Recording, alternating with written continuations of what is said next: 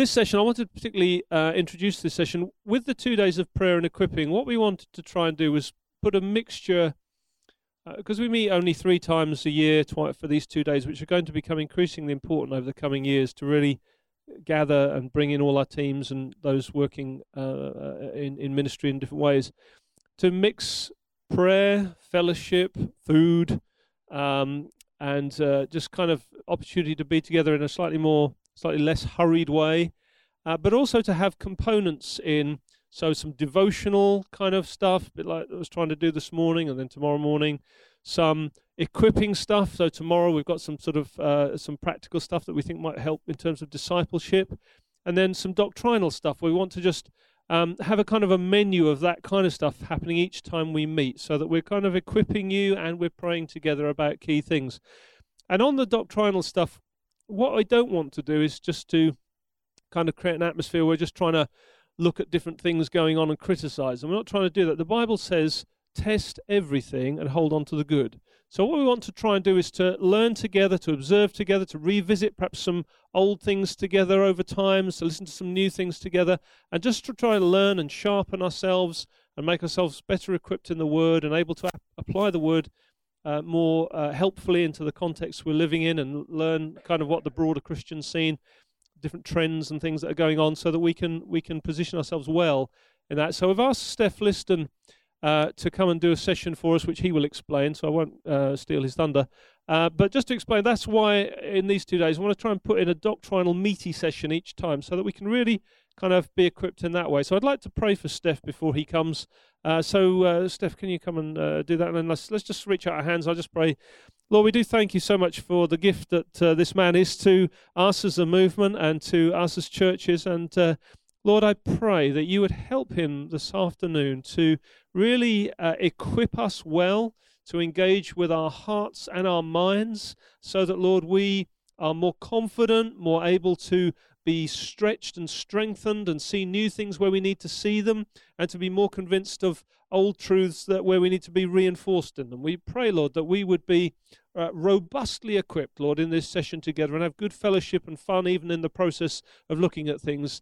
Uh, we pray in the name of Jesus. Pray that Steph would feel very at home, very kind of relaxed, just uh, looking at these things, help him to be himself and just let the gift that you've given him flow to bless us, Lord, here in this session together in Jesus' name. Amen. Even if we can't see one another. Amen. Great. Brilliant. Well, um, I'm looking forward to this session. Uh, hopefully, have a, a, a, good time together. What we're going to be doing is, I guess, an exercise uh, in in how to weigh uh, scripture, how to weigh doctrine together. Um, so that means that the first session, I'm going to just be talking about some things, giving, bringing in some scriptures, and then the second session, after a short break, um, we'll get into groups according to what particular issue we want to look at.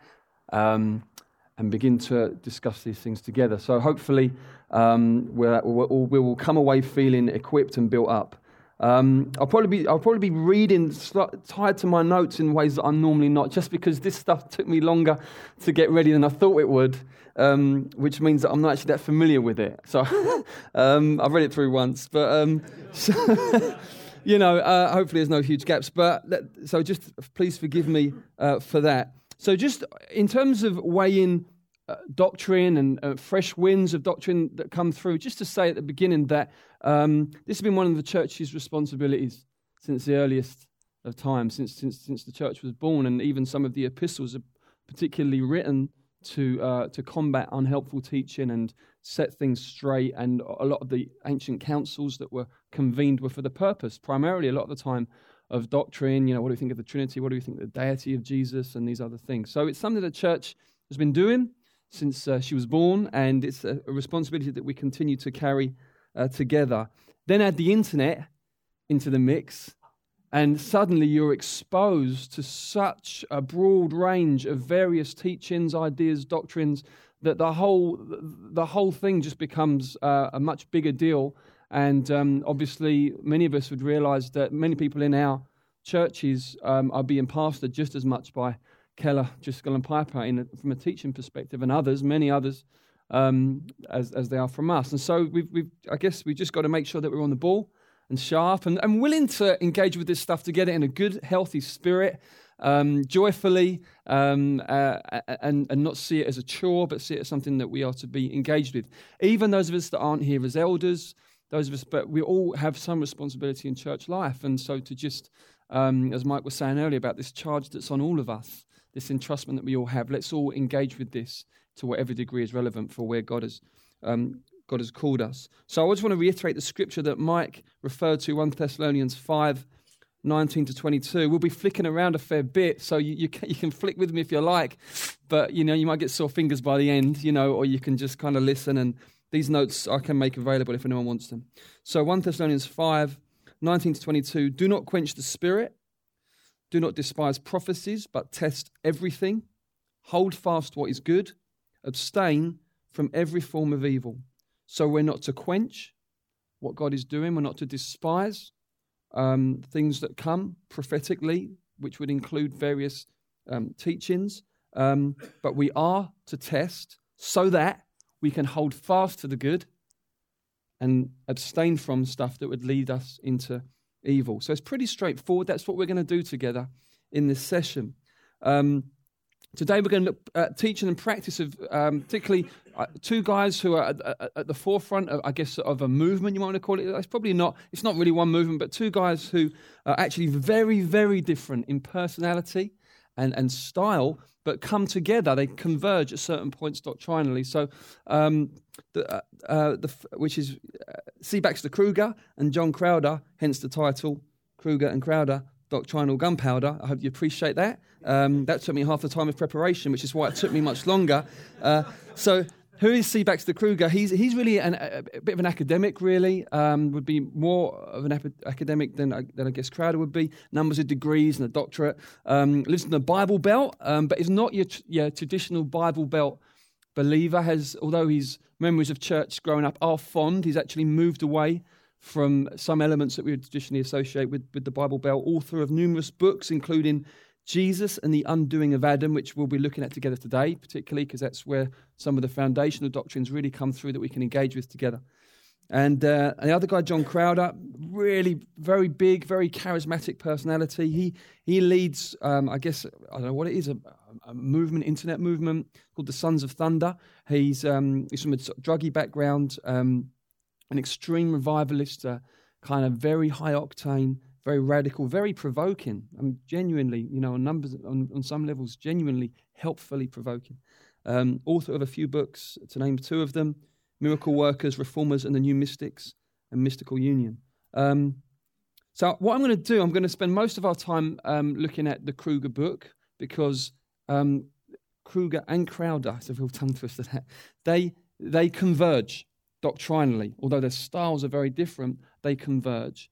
Um, but I'm going to just make a few comments, um, a few observations about um, John Crowder and, and, and what he's about at the start, just to give you a bit of a background. He believes in a glorious and restored church, John Crowder. He believes in end time harvest, revival. He believes in, in a sealed canon of scripture. He believes that we can all walk in the greatness of past heroes. He believes absolutely in the Bible's miracles, and he's really, really refreshing on that front. Um, I, my observation, and again, this is subjective, it's not, you know, this is fallible, but I would say I look at him and I think you're graced as a prophet. It's probably a grace on you um, from God as, as, a prophet, but probably beginning to function a bit more as an apostle, which I think is a shame. I think he needs an apostle in his life. That would be great. That would really help him so that he can just be who he is, but uh, more safely anchored. Um, Crowder's got some really big ideas. I'm going to read you a couple of his, a couple of quotes. And so he could be charged with having an over-realized eschatology. You know what that means? It basically means that your, your, um, the way you live is almost as if Jesus has returned and the kingdom has been fully consummated. So, of course, everything amazing should be happening all the time. That's what that means. So, a couple of quotes just to give you a flavor. Even before the new earth and millennial reign of Christ, God is going to restore his people to walk in Adamic power over nature. Now, again, I'm not saying that, I'm not saying in, in and of itself that is a completely erroneous statement. I'm just saying that's the kind of, that's, that's where he's at. And I'll give you another example. Walk in the spirit and the warfare of the mind vanishes in an instant.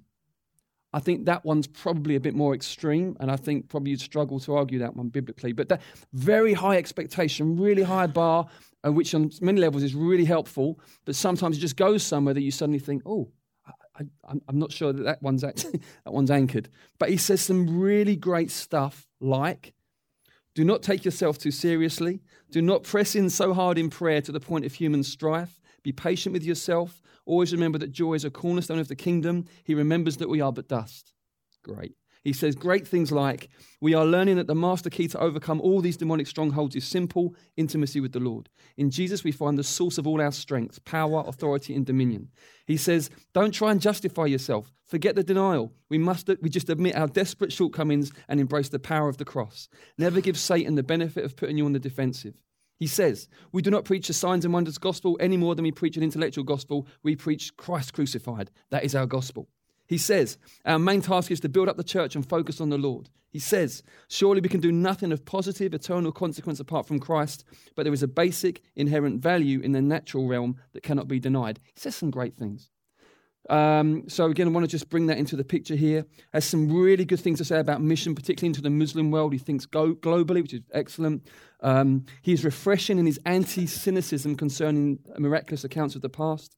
He accepts some may have been embellished, but would rather embrace that than a suspicious and over analytical approach. I think this makes him really appealing to those who really wanting to experience supernatural and the power in the church. Um, he's really, really big on being intoxicated in the spirit. Massive. Um, uh, very anti institutionalism, very anti anything that smacks of religion. It's good.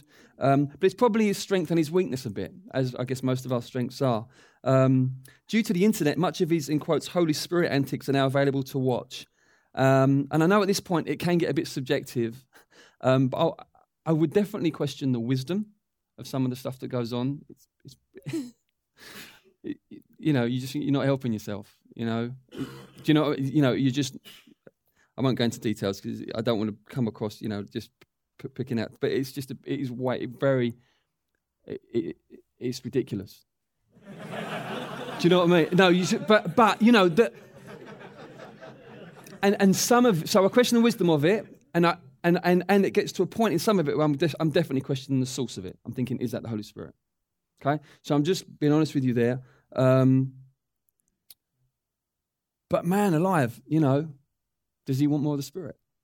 So it's a, it's a tricky it's a tricky thing, you see, because what you can do is you can see that and go, oh, I'm not having any of that. And what you do, you get some bathwater and a baby and you throw it all out, uh, and then you, you, you, you develop something ultra cautious. You think, why isn't God moving? So you really got to be wise in these areas. The biggest issue for me probably is that um, being drunk in the spirit, to some degree, becomes the goal. Now, not entirely with John Crowder, because he's actually a raving evangelist and he wants people to be empowered in the spirit to go and reach people. That's fantastic but he calls the meetings slosh fests, which it, it slosh like, as in getting drunk. Slosh fest. It's the slosh fest. That's what it is. So now the so again, I, I just question the wisdom of it because what it does is that you tend to associate okay, being filled with the Holy Spirit equals being sloshed. Now, biblically, you've got two things. You've got they thought they were drunk on the day of Pentecost and you've got Ephesians 5, don't be drunk on wine, instead be filled with the Spirit. So there's, there's obviously a link there. But to begin to say, the main teaching of the, of the Bible on being filled with the Spirit is that we might uh, become intoxicated in some way. It's, you, are building something really big on, on, a, on, on something really thin. It's, it's not going to stand up. Being filled with the Spirit is about boldness, assurance, it's about power for service, it's about the fruit of the Spirit. That's, what being, that's where it goes. Now, maybe that there's intoxication, I'm up for that as much as the next person. It's fine. But I think particularly the young and impressionable, it can it can get a bit crazy. And some of the stuff on the internet, it really does go crazy. So, and I'm not just talking about falling down. I'm talking about plain unhelpful stuff. So, uh, so that. But you know what? You know, the, the guy says some great stuff. And he's a provo- if you let him if you let him be a provocation in a good sense, he can he can be a really helpful provocation, you know?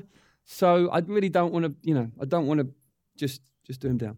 Now I don't know where Kruger, the other guy, is at with with with all of that stuff I've just spoken about in terms of the Holy Spirit stuff. But like I said, they converge doctrinally, and that's what I want us to focus on today. Um, so we're gonna. What I'm to do, I'm to just look at five points from the book called "Jesus and the Undoing of Adam" by C. Baxter Kruger. Um, I'm to look at one point, just to highlight the point Kruger makes. Respond. Next point, respond. Next point, respond. Session ends. Cup of tea. Gather back. Discussing groups. So, okay, here we go. So, point number one from Baxter Kruger's book God as Trinity. He is massive on Trinitarian theology. Great. Okay? Very good. Um, but he argues because this is so central to the nature of God and therefore salvation, Kruger is very opposed to the idea that the Father turned away from the Son at the cross. Um, because it presents an understanding of salvation where the Trinity becomes separated in order to save us instead of the community of the Trinity together saving us. So you followed that logic? Kruger's concerned that we take our starting point for the gospel as the fall rather than pre fall eternity, the, the community of the Trinity together, working out our salvation and adoption and being brought into the life of God. Um, so that's his point. That's his first point. I'm going to just respond to that now. Um, well, Kruger refers a lot to Athanasius. Was that me? No? Has my I don't know what that means. Seems fine. Okay. Uh, so, um, okay. So many of you will know Athanasius. He was the, the, the, the great sort of um, champion of the Trinity, if you like. So when Arianism, i.e., the uh, fundamentally the belief that Jesus is not of the same substance as the Father, was really beginning to take hold and was growing, he's the guy who really lifted up a standard and fought for uh, Jesus as fully divine. And and Kruger refers a lot um, a lot to him.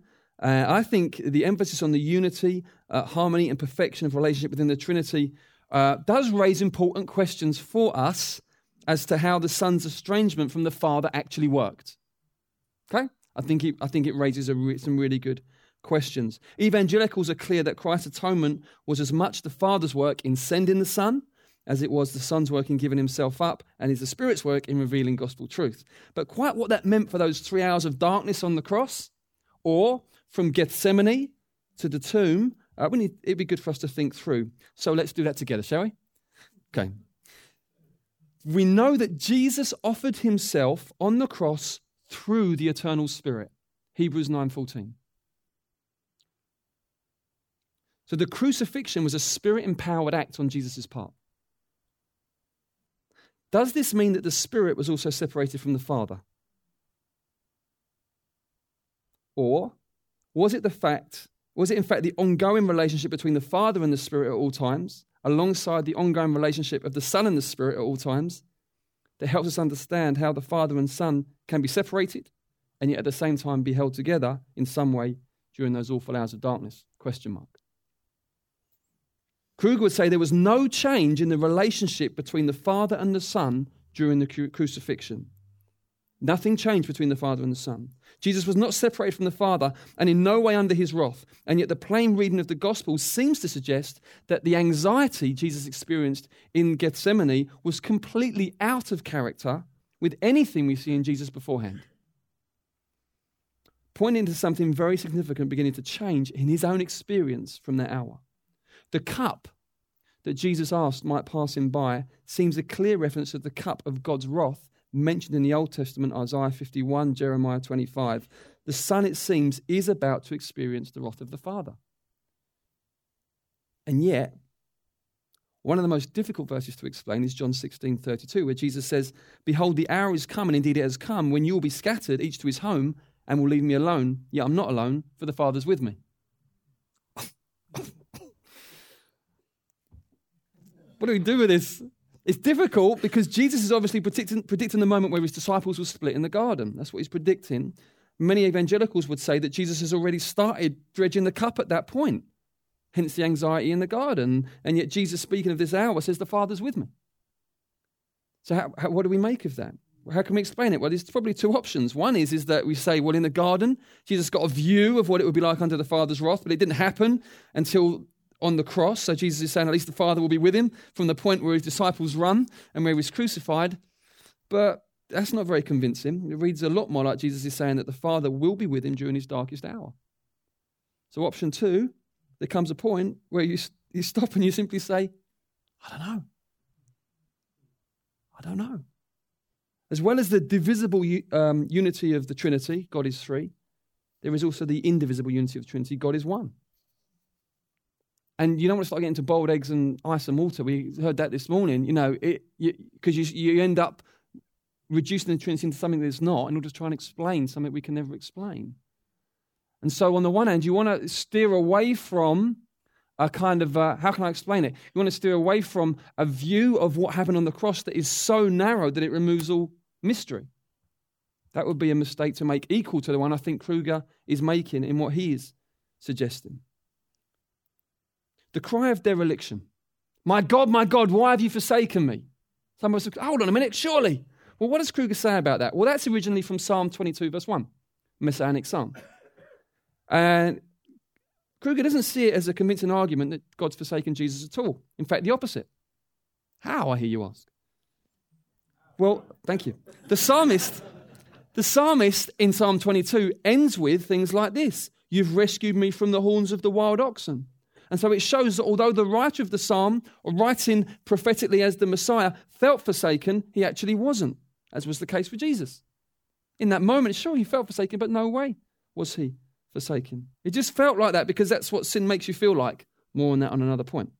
Of course, you could just as well argue that the psalmist foresaw messianic separation as well as messianic rescue, i.e., the Father then raises him from the dead. And so, therefore, you can argue the same thing either way. And so, I don't think Kruger's argument is really strong from that psalm to say actually it's the opposite. I don't think it's strong at all. I think you could say, well, the psalmist just saw the whole thing pan out, and obviously Jesus is no longer in the grave. If he is, let's all go home. Yeah? Because we're dead in our sins. He was absolutely rescued from the power of death by the Father. So we know that he, we know that in that sense, the, the psalmist could have just seen that. One of the views of Kruger and company is that the Father was on the cross as much as the Son was. And they cite Athanasius as their source for this idea. You'll find that coming through in the shack. Any of you read the shack? You'll find that, uh, remember, comes through. There's the, the father holds his hands up, and oh, golly, look, there's holes in there too. Remember that, that moment? So Kruger's just, his latest book is called The Shack Revisited, but these guys are really, they're, they're, they're running together closely now on this stuff. I've been unable to find Athanasius saying anything about the Father being on the cross, and I've got my cleverest guy to dig around. And um, the, the, the, all he could find was Athanasius saying that Jesus' death was an offering to the Father. It sounds much more like it, what the Bible teaches. So I don't, they, they cite Athanasius as their authority in this, not been able to find it anywhere. I think Isaiah 53 is probably a key for us here. All we like sheep have gone astray. We've turned everyone to his own way, and the Lord has laid on him the iniquity of us all. It was the will of the Lord to crush him. He has put him to grief. It's pretty clear. It's hard to find a way around that. The Son was crushed by the Father. But then you have Isaiah 50, which is another messianic passage, which, speaking of Jesus' sufferings, says this I gave my back to those who strike and my cheeks to those who pull out the beard. I hid not my face from disgrace and, spit and spitting, but the Lord God helps me. Therefore, I've not been disgraced. I've set my face like a flint. I know that I shall not be put to shame. He who vindicates me is near. Who will contend with me? Let us stand up together. Who's my adversary? Let him come near to me. Behold, the Lord God helps me. So, was the Lord God crushing Jesus? Yes. Was the Lord God helping Jesus? Yes. Bible teaches both. Was the Son separated from the Father, alienated, forsaken for our sin? Absolutely. It was the Lord's will to crush him.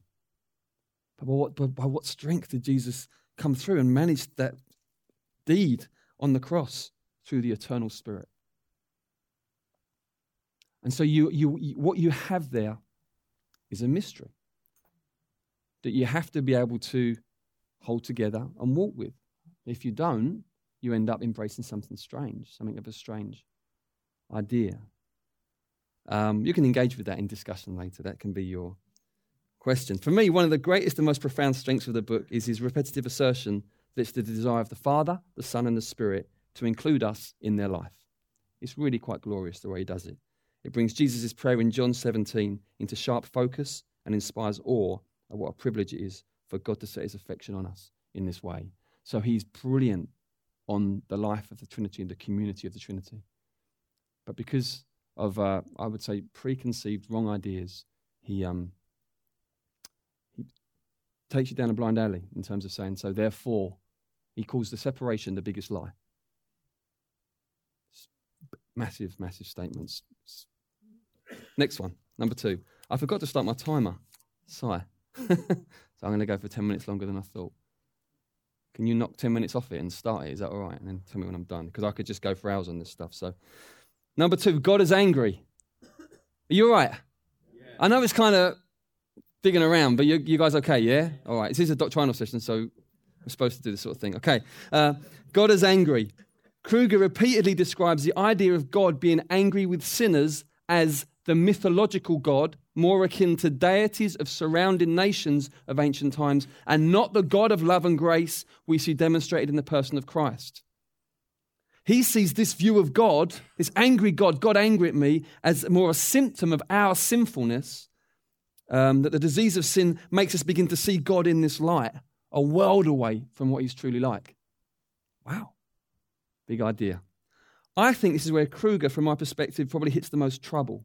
I think um, maybe it's because his book um, that we're uh, critiquing isn't primarily about the wrath of God per se, but the fact that he's not given any comment on the wrath of God towards sinners throughout the Bible, mentioned way over a hundred times, is startling. I just I was I was quite surprised by this. I did a New Testament study on the wrath of God, found 33 explicit mentions, 17 from Paul, the apostle of grace, 10 from John, the apostle of love. um, we could look at Psalm 7, verse 11, where we're told that God feels indignation every day, and the word there means foaming at the mouth. The word there for indignation is the word used for foaming at the mouth. God feels that every day. We, are, we could take the example, for example, the story of the Passover in the Exodus. How do you explain that story without an understanding of the wrath of God against other so called gods and hard hearted, oppressive people? Or the story of the conquest of the promised land with whole cities devoted to destruction? or the story of Revelation with kings and generals and great ones running for the hills, asking for the rocks to cover them, for the great day of the wrath of the one on the throne and the Lamb has come. The only conclusion I can possibly see is that he regards much of the biblical narrative um, to be the mythological projections of fallen man and not God's self disclosure.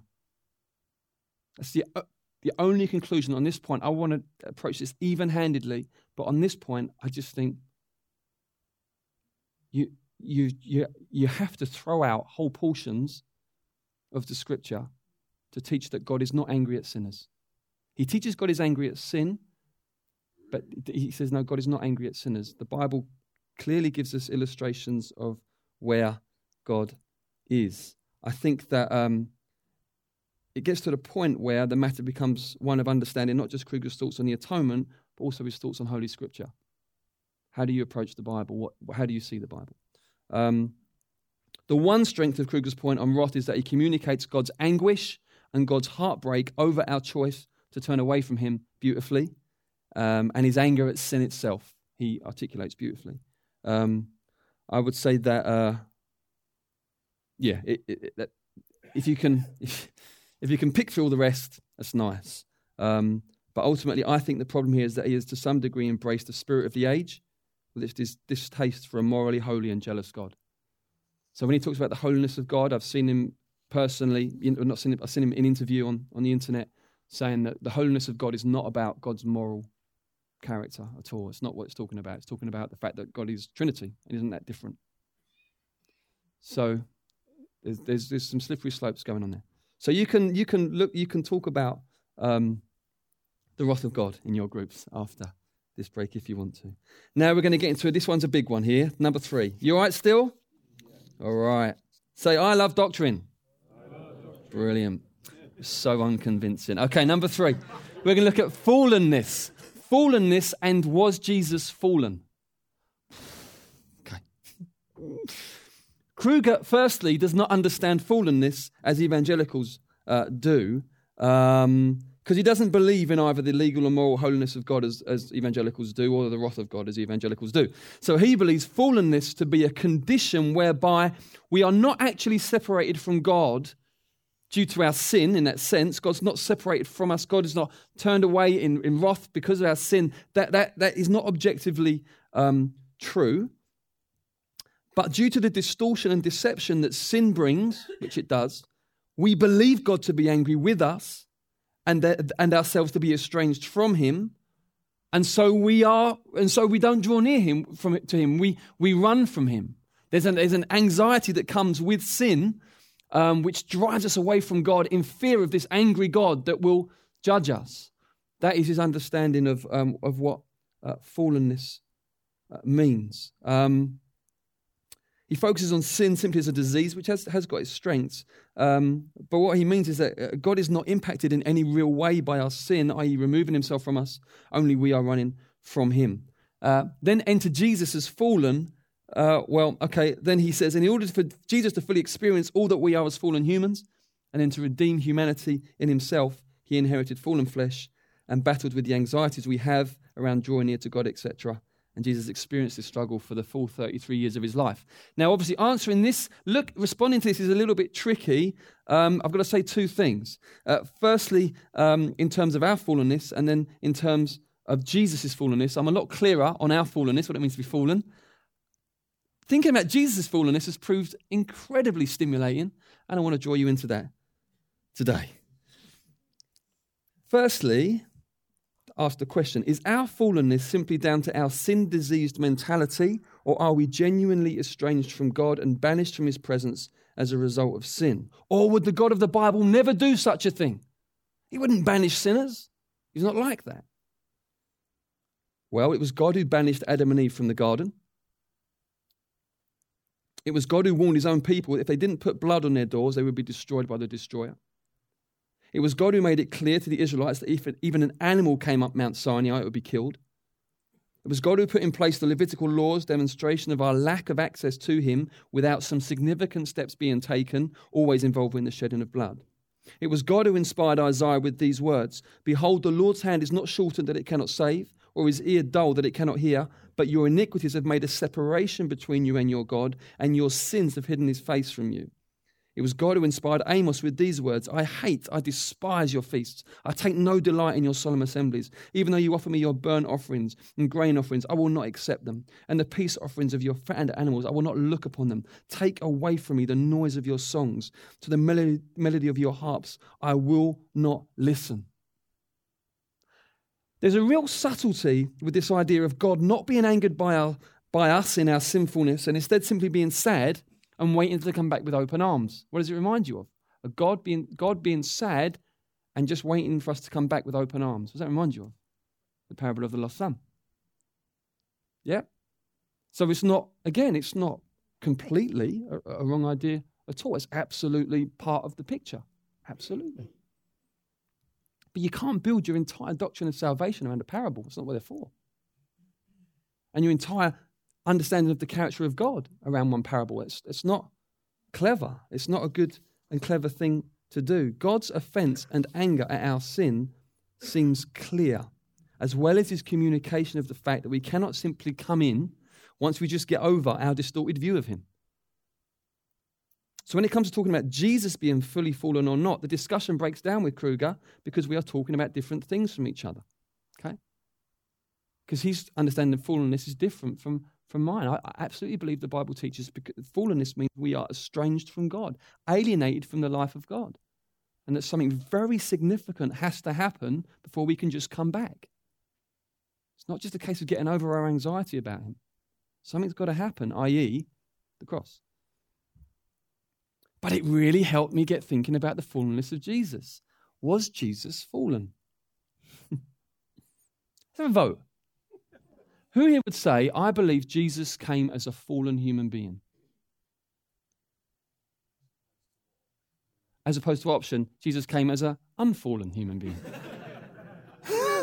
okay, who's going for fallen?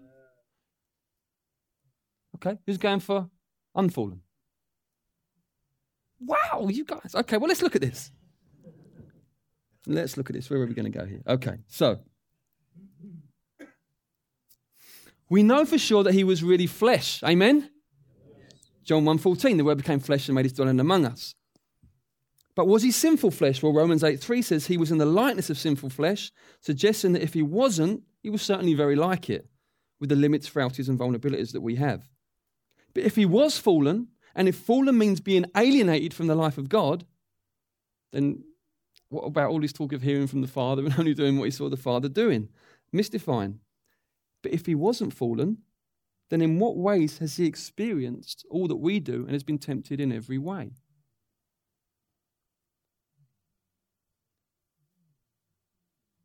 Hmm. Yeah, it's good to engage with this and just work it through a little bit. So maybe he experienced what Adam and Eve did before the fall genuine, cunning, external temptation, but not the torment of indwelling sin. The Bible's clear that Jesus, though tempted in every way, was without sin, which I imagine means without sinful thoughts, sinful motives, sinful actions. From this verse, he can't have been fallen in the same way that we are. Now, evangelicals at this point will want to point out that this changed around the time of his sufferings to such an extent that he became sin. But we must ask ourselves at what time did that begin? In the garden? On the cross itself? Or at the beginning of his ministry, even? Said, what? Well, Matthew 8 describes Jesus' healings and it explains them as Isaiah 53. Jesus went around healing the sick. And this is in Matthew 8. Uh, so Jesus healed the sick. Um, this was to fulfill what was spoken by the prophet Isaiah. He took our illnesses and bore our diseases. So, interesting. So, where did I get to on this? We'll get, you know, one of Jesus' titles is the second Adam, and I just meditating that, pondering that. I guess I'm comfortable with Jesus being not fallen and yet prone to every external temptation that we are. That in a sense, he was fully human as Adam and Eve were before they sinned, both vulnerable to temptation and in good fellowship with God. The difference being, though, that he was in that state, but in a sinful and fallen environment. Adam and Eve weren't. And so prone to temptations beyond anything they knew, and pain and all the stuff that came with that.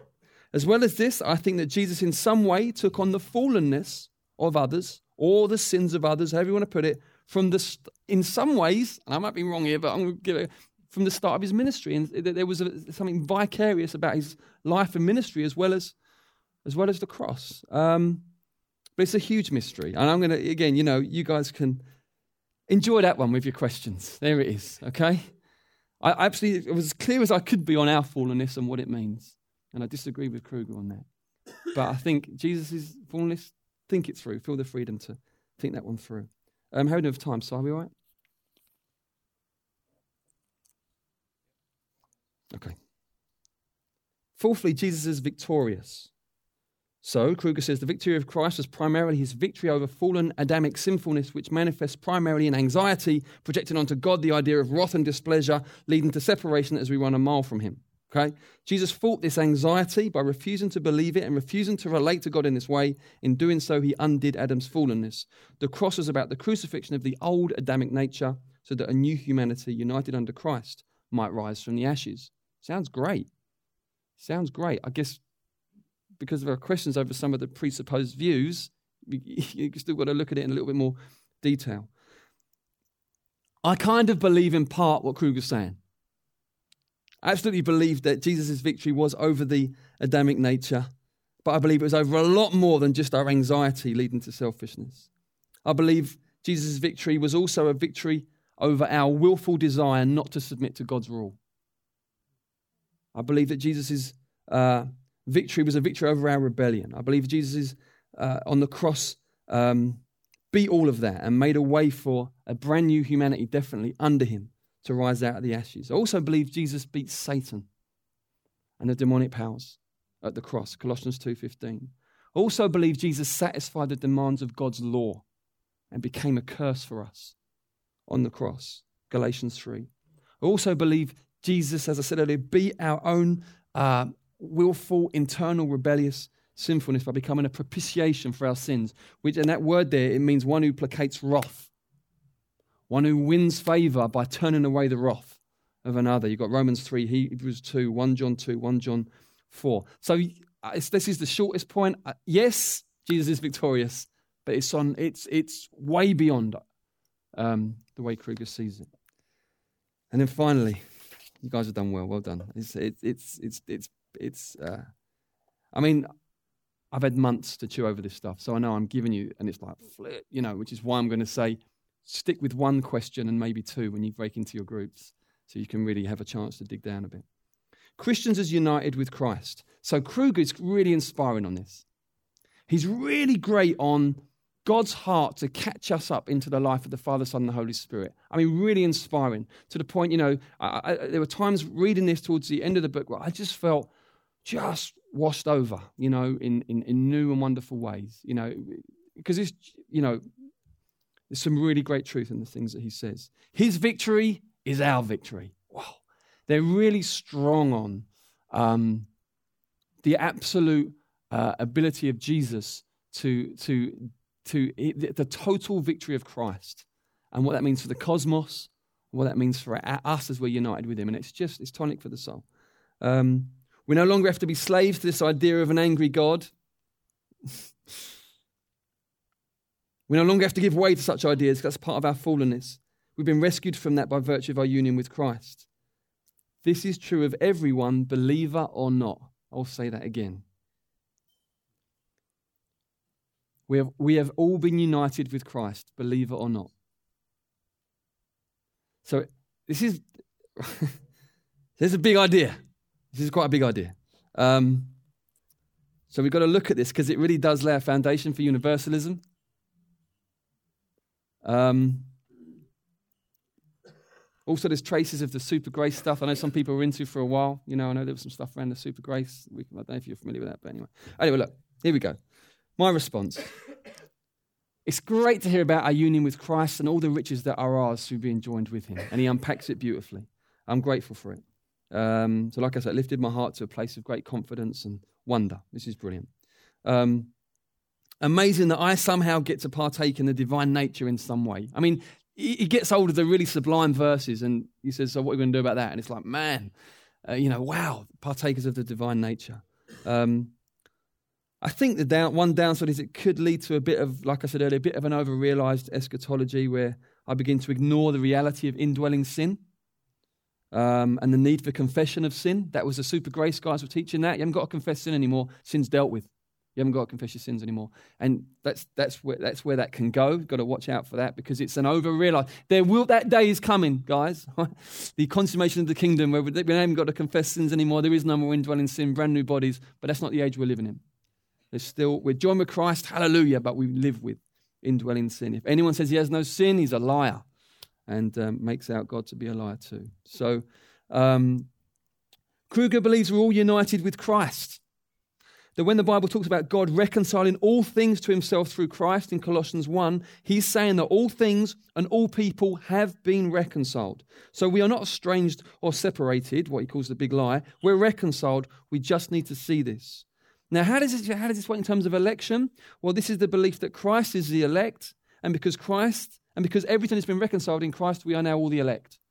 Which I think Karl Barth taught. Karl Barth, I think he taught that. I think he was one of the proponents of that idea. So, responding to that, it's an intriguing idea. Um, and I love the idea of Christ as the elect and all in him as elect. I believe that. I believe Christ is the elect and all who are in him are the elect. But uh, to say that all are in Christ is, I believe, a step beyond Bible teaching. I don't believe that's what the Bible teaches. Um, I think it gets you onto really thin ice. It's like a patchwork quilt with a lot more gaps than quilt. You know, you just think, man, how's this thing going to keep me warm? Do you, do you, know what I mean? There's some stuff there, but it's just there's, there's too way too many holes. Um, the Bible talks about the elect as a particular group of people. From the Old Testament, Israel right through. Um, the Bible also seems to relate Christ's cosmic work as being cosmically sufficient, but not necessarily cosmically efficacious. You know, it, I don't think the Bible teaches that all things now have been reconciled to God through Christ in the way He's talking about. The Bible refers to some people post Christ's death as waterless springs. those for whom the gloom of utter darkness has been reserved, certain people who long ago were designated for this condemnation, men corrupted in mind and disqualified regarding the faith, hardly sound reconciled to Christ. Yeah, so you, the thing with this thing is that there's an argument and a, and, a, and a progression and even some some kind of logic to it. But then what it does is, as you then just read, just get back, just read the Bible. earlier, just read the Bible. The content and the flavour is it's it's not the same. It's a different thing. It's a, an idea that has developed at the expense, I believe, of just normal Bible doctrine. Um, and I think we need to, we need to, we need to, I think there's so much to be said for just simplicity and humility before God's word. And not trying to be too clever. Uh, actually, it's surprising because where these guys are great, they're really, they're both for mystery. They both really are for mystery. And yet, actually, what they've, I think what they've done is they've thrown out ideas that don't fit with their system. Well, mystery is often, it's often hard to see how certain things do hold together. Um, the, the secret things belong to God.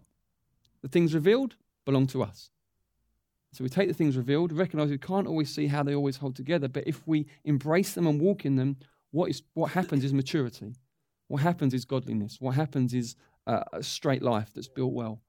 Um, that, that's, that's, that's, that's a really important key. It's not so much about being able to tie that. How does that work with that? We don't know. But both have been revealed and belong to us in God. Okay, now, what time is it, Si? Okay, great. What I'd love to be able to do, because I know I've just I've splurged a lot there, and I, I, didn't know how long it would take me, so it's taking me shorter than I thought.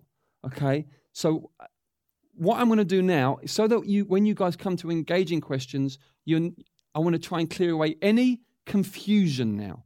So for 15 minutes, and I know there's a lot, and I understand there will be, that's fine. But just 15 minutes now for you to say, when you said he said this, did you mean? Or when you said you, you when you said that, did you mean? Just so when you come to engage in the questions, you're clear what we're getting at. Okay? So any questions? Yes, Gavin.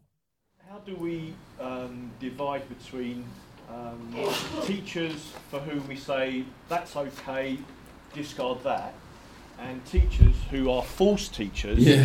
who who actually lead people astray and we're to have nothing to do with. How how do we kind of weigh up where people people are at? Repeat the question. How do we discern between those who have teachers who have something to say and we just got to separate between what we're going to hold on to and what we're not going to hold on to, and false teachers that we want to either ourselves and to the people we're responsible for say, don't go near them. You know, I've been pondering that. uh,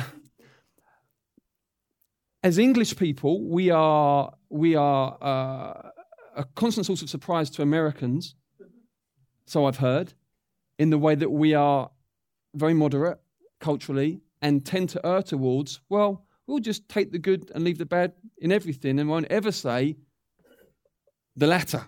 This is just, you know, outright all bad. Um, but I think for things I've heard anecdotally is that the American approach would be much more like, if you don't say everything we believe in, you're a false teacher. Um, so I think culturally we, we are more we, we find it more easier to do to do the former. there must come a point though where you say, "This is a different gospel." Yeah.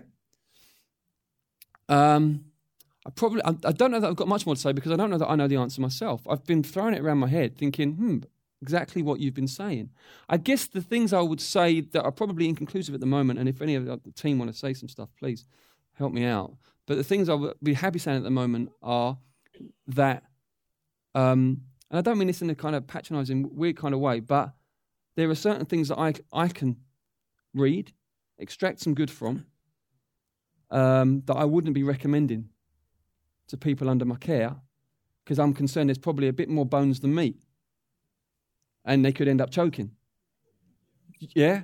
So you just actually, do you know what? It's not going to help you to get into this because it's just, there's a, it's just, that, that, I think when people start also, when people start fiddling around with the nature of God, which I think they're doing a bit, I think to start redefining the holiness of God as not having any moral implications, that's naughty.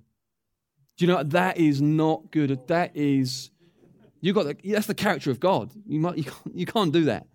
And also when people start playing around with the cross uh, uh, and what happened there, that's holy ground you know? So I think there does need to be in us a sense of wanting to um, protect people from, from things that would actually often very seductive and quite clever. And I think we need to be able to do that. But I think, for, particularly for elders, part of what you're doing is guarding the gate. You've got to be engaging with this stuff.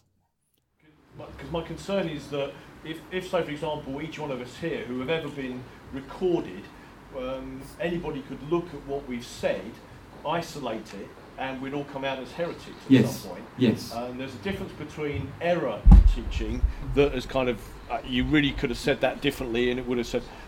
But the, the, the warnings in the, in the epistles are about false teachers, mm-hmm. not just guys who kind of could have put it a different way, yes. and it's not quite so helpful for you. Yes. Uh, there's a. I think I would. At the end of the day, I think you have to say, as as local elders, you have to make a call. That's your responsibility, I think, isn't it? You oversee the church, and you have a you have a, a local church that you are responsible for. And I think as elders, you need to be engaging with winds of doctrine that are coming through and particular personalities and saying, okay, what are we going what what are we going to say about these particular ministries? Are we going to name these as unhelpful and uh, warn people away, or are we going to say something which is slightly slightly less strong? I think that's the best I can say at the moment. Is that okay? Great. Anything else? On anything I've said? Can I just uh, add to that? Um, yes. One of the one of the tests. Sorry. one of the uh, tests that Jesus gives in Matthew seven is by their fruit you will know them. So it's not just a question of actually discerning what is good and what is bad in regard to what they're teaching, because there can be good thoughts, bad thoughts, good good ideas, and so forth. Mm the bottom line must always be how does this affect you in terms of your lifestyle yeah. and what it actually produces? And that's a much more difficult task for us now um, in terms of internet and so yes. forth because we don't always know these folk and what they're, they're teaching. Yes. Um, so, whereas it is good that we've got a way and we've got to be courageous enough to say, yes, that's good or that's bad, yeah. I think the bottom line is sometimes we've got to look at that whole question of what does it actually produce yeah. within the lifestyle of God's people, because that's what Paul was always uh, annoyed about. Yes. You, you, know that those Judaizers were actually causing the believers to live in a way yeah, that good. was not honouring to God, mm. and so there's an evaluation of lifestyle that's also kind of important that comes out of it. Brilliant. Thanks, Mike. Okay, was there a hand that went up over there before someone else to ask a question? Yep. No. Uh, you talked about Crowder and Kruger converging doctrinally. In what way does Crowder take on board all of Kruger's teaching? Or those points? Yeah, the, the points that I just raised uh, through the book are, would be strands of teaching that I would have picked up on through Crowder's uh, video sermons. Um, uh, so the points that I brought through doctrinally would be points where they would converge as, as, as, as guides. Yeah, they, they believe this. Yep.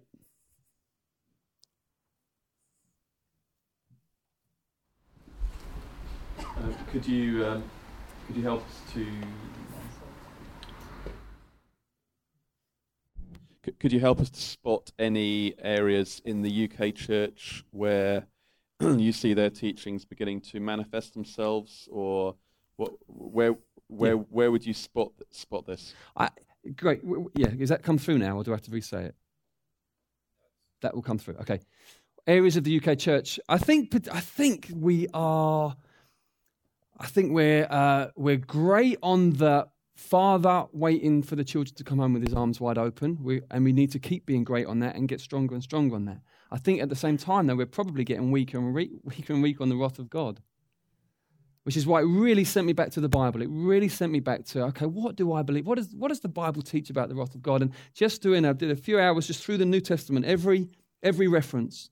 And it was incredible because I came away in awe of God. I came away just blown away by the majesty of God. And you just think, oh my goodness, my, my God is this, this Father who is waiting, longing with his arms open wide, is this terrifying King. I mean, it's just staggering. And so I think that's one area where I think we, we've, you know, so on that section, uh, one of the um, questions for that section uh, will be, you know, how do you represent the wrath of God in your local church? Which kind of sounds quite funny, doesn't it? But um, it's just, it's sort of a. you know, just sort of looking at that and how we, how, how you know, um, yeah. I mean, I don't know if you have any comments on that because I know we've had some, even some personal discussions where you know I may be sort of a bit, a bit that way anyway, aren't I? Do you know what I mean? So a bit wrathful. I am a bit. Do you know what I mean? So I may be coming from a funny angle on that. I'm oh, sorry. Can we just have it over here just for a second? Sorry, sorry. I just started a little dialogue there because I don't want to just be bringing my own bugbear. I I think the the issue is um, say on the issue of adoption and justification. It's I think it's um, C.J. Mahaney put it put it much better than I can that we do need to talk more about adoption, but that doesn't mean we talk less about justification. Uh-huh. That actually the two things serve one another, and we'll be looking a bit at that tomorrow morning d- devotionally.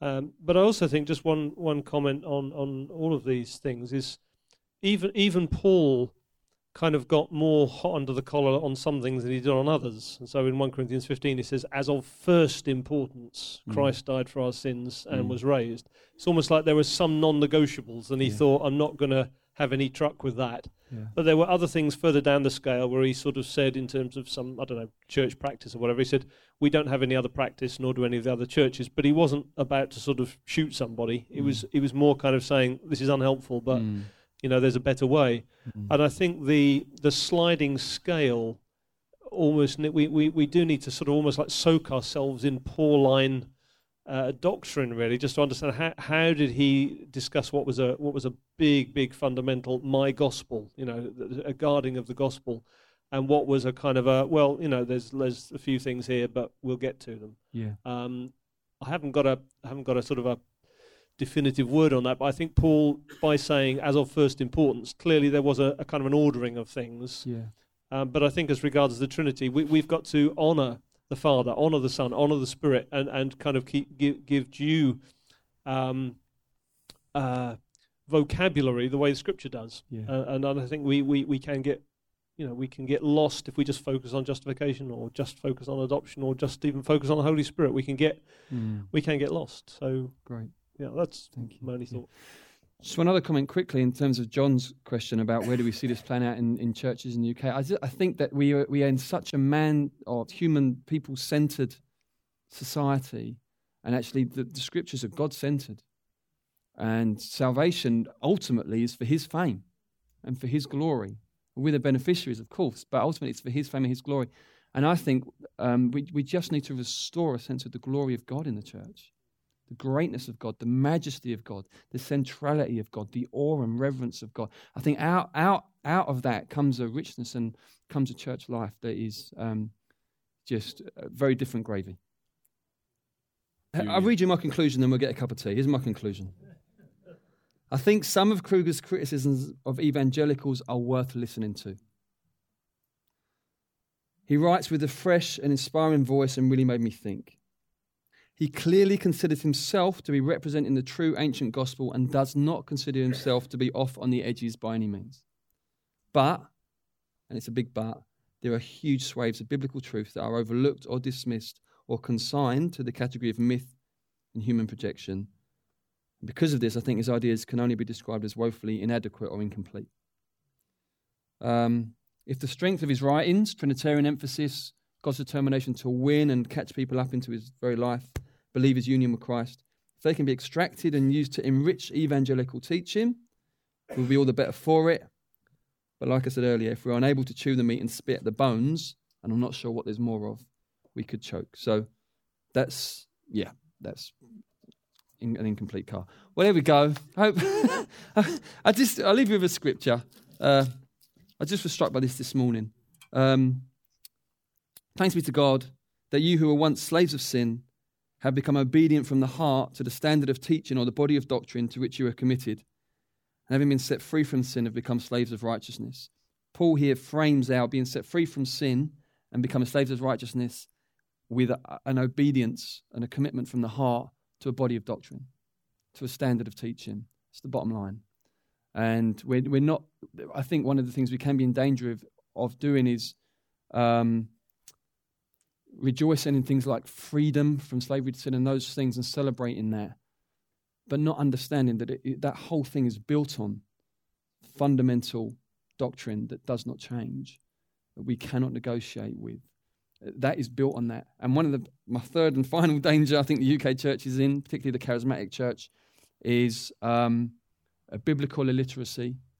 Um, and people are singing about stuff and they're having a whale of a time, but actually don't really get what they're singing about uh, because they're, they're, they're, either not they're not being taught either from the pulpit. I mean, when I go places, places um,